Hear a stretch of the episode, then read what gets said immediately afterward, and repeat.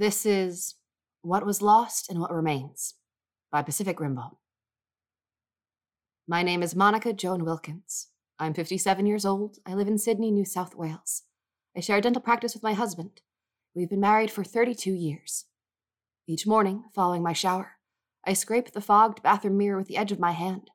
Staring at my reflection, I repeat these words. I hope that someday I'll discover which ones are true.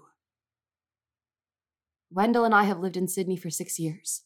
I possess this fact with a marked degree of certainty, one of several shores I can cling to, solid as layers of rust colored clay beneath the pavement.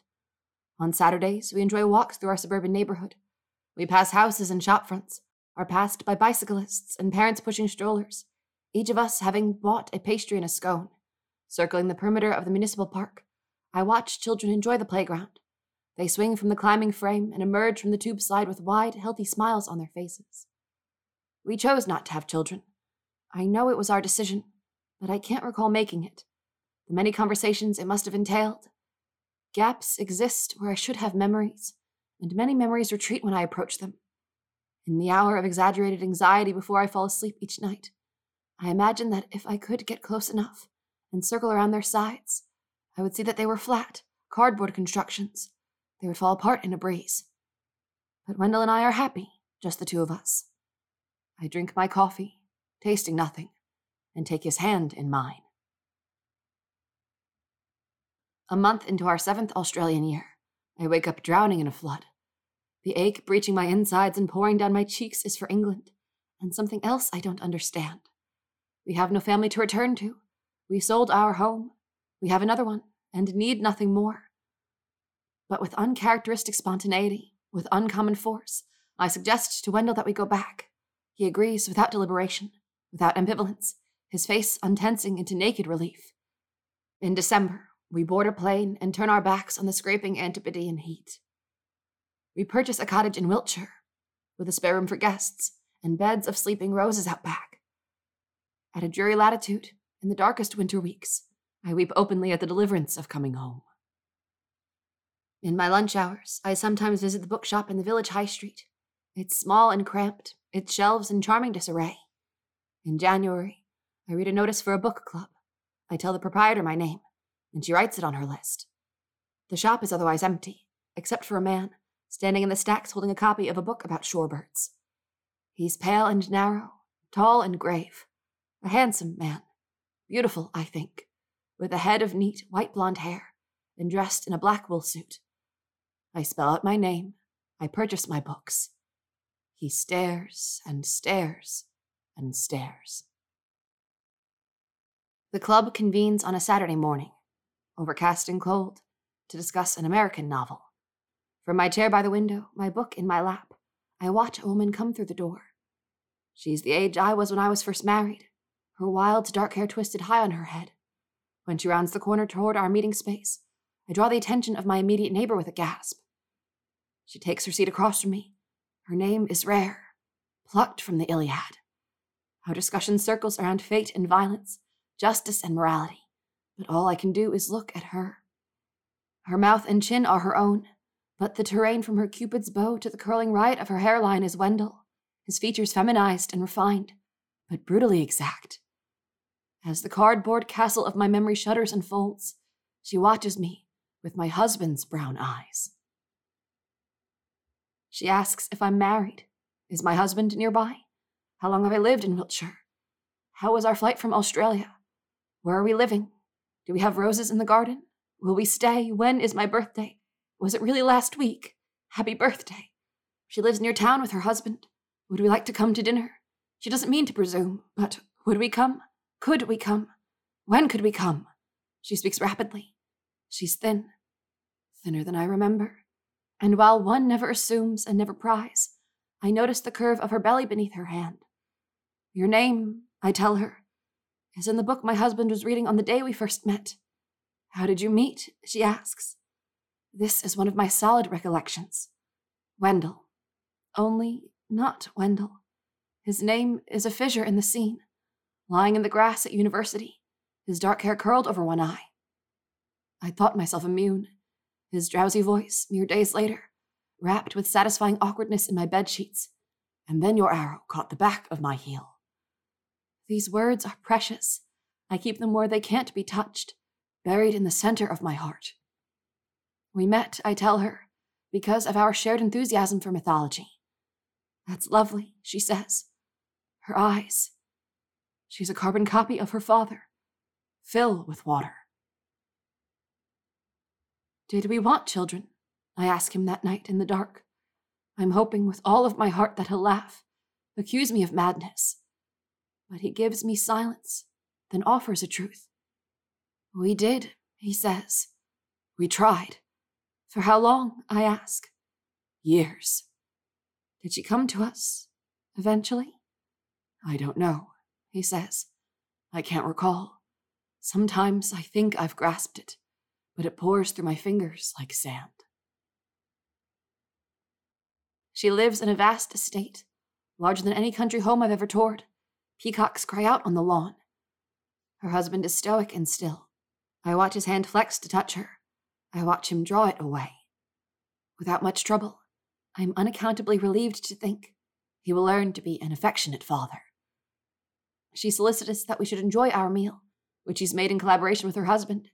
She'd like us to feel at home. They've remodeled the entire house, made it modern and warm, a place where a young family can grow. We leave our spouses in the drawing room, and she guides me on a tour.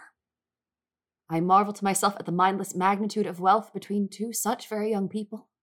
They've been married for four years. My expression when she tells me seems to trouble her. They're young.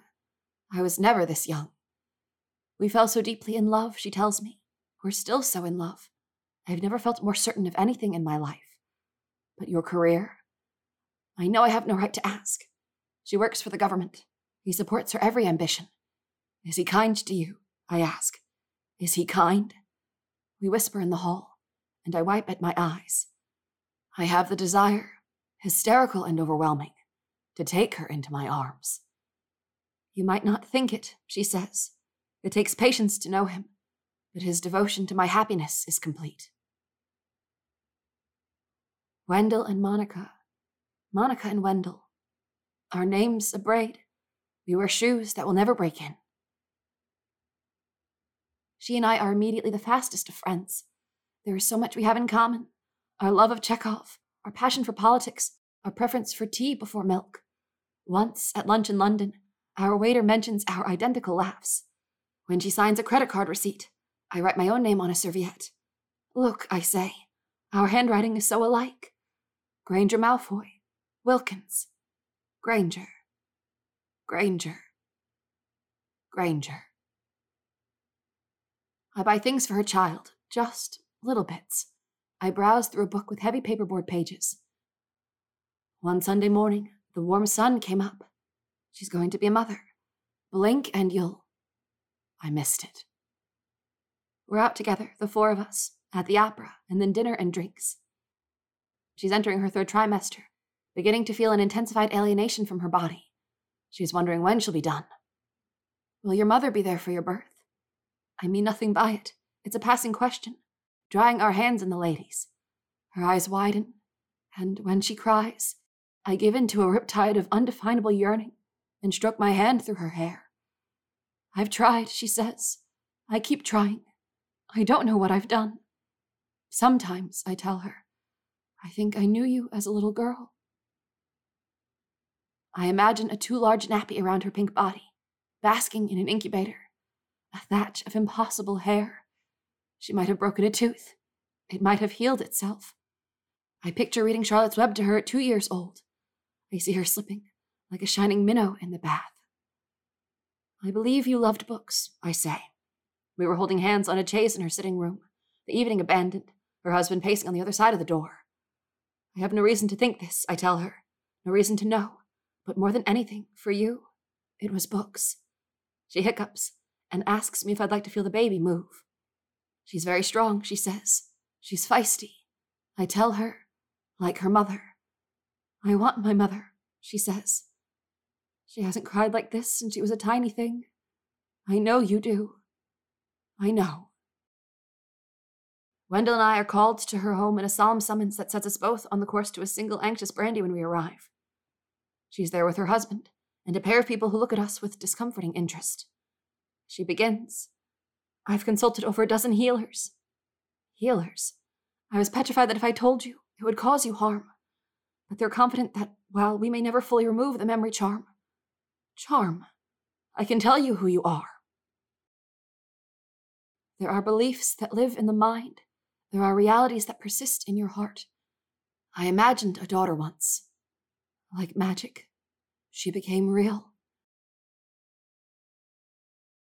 My name is Moira Jean Granger. I am 58 years old. I live in Trowbridge, Wiltshire. I share a dental practice with my husband. We've been married for 33 years. Most evenings, once I'm home from work, my daughter phones me.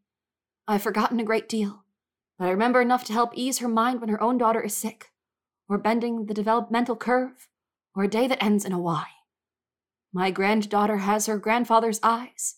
She has an affectionate father and fine white hair.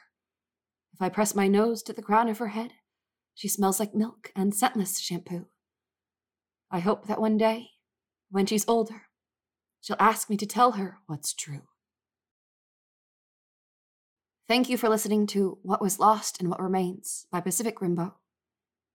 If you enjoyed this reading and would like to stay up to date for other stories from ETL Echo, you can follow us on Instagram, TikTok, Twitter, Tumblr, and Spotify at etl.echo.audiobooks. ETL Echo echoing tales of enemies to lovers.